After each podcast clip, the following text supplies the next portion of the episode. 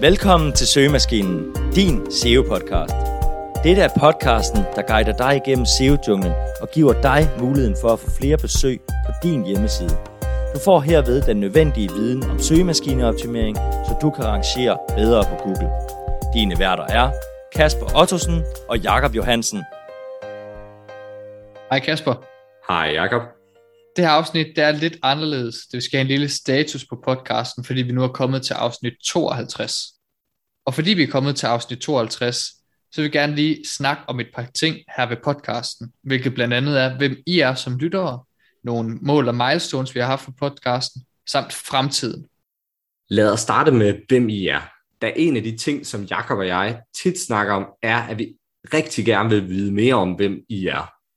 Derfor har vi også lavet en lille survey, som vi virkelig håber, I vil udfylde. Dette tager blot to minutter, og du kan finde linket i beskrivelsen til det her afsnit.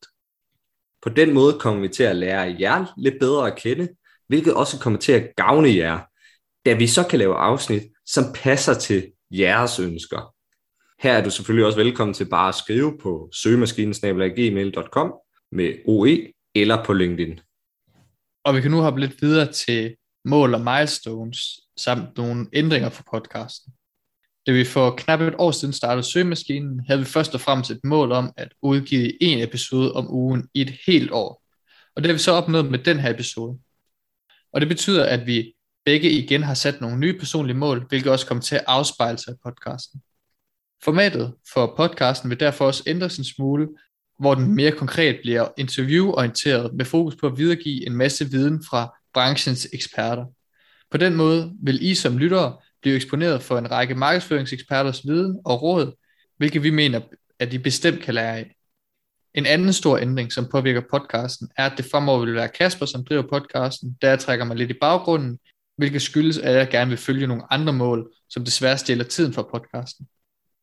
Vi håber, at denne ændring i formatet stadig vil give jer lyst til at lytte med, og derfor er der i spørgeskemaet også et spørgsmål vedrørende, hvilken ekspert, som I gerne vil have mig til at lave et interview med i fremtiden.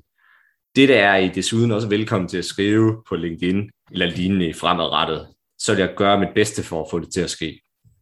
Tusind tak, fordi du lyttede med til den her korte episode af det her korte statusafsnit, og vi håber, at du vil udfylde vores lille survey, så vi kan få et indblik i, hvem I egentlig er som lyttere. Det tager kun to minutter, og dertil så vil du også få indflydelse på fremtiden for podcasten, og hvem der er med som gæst.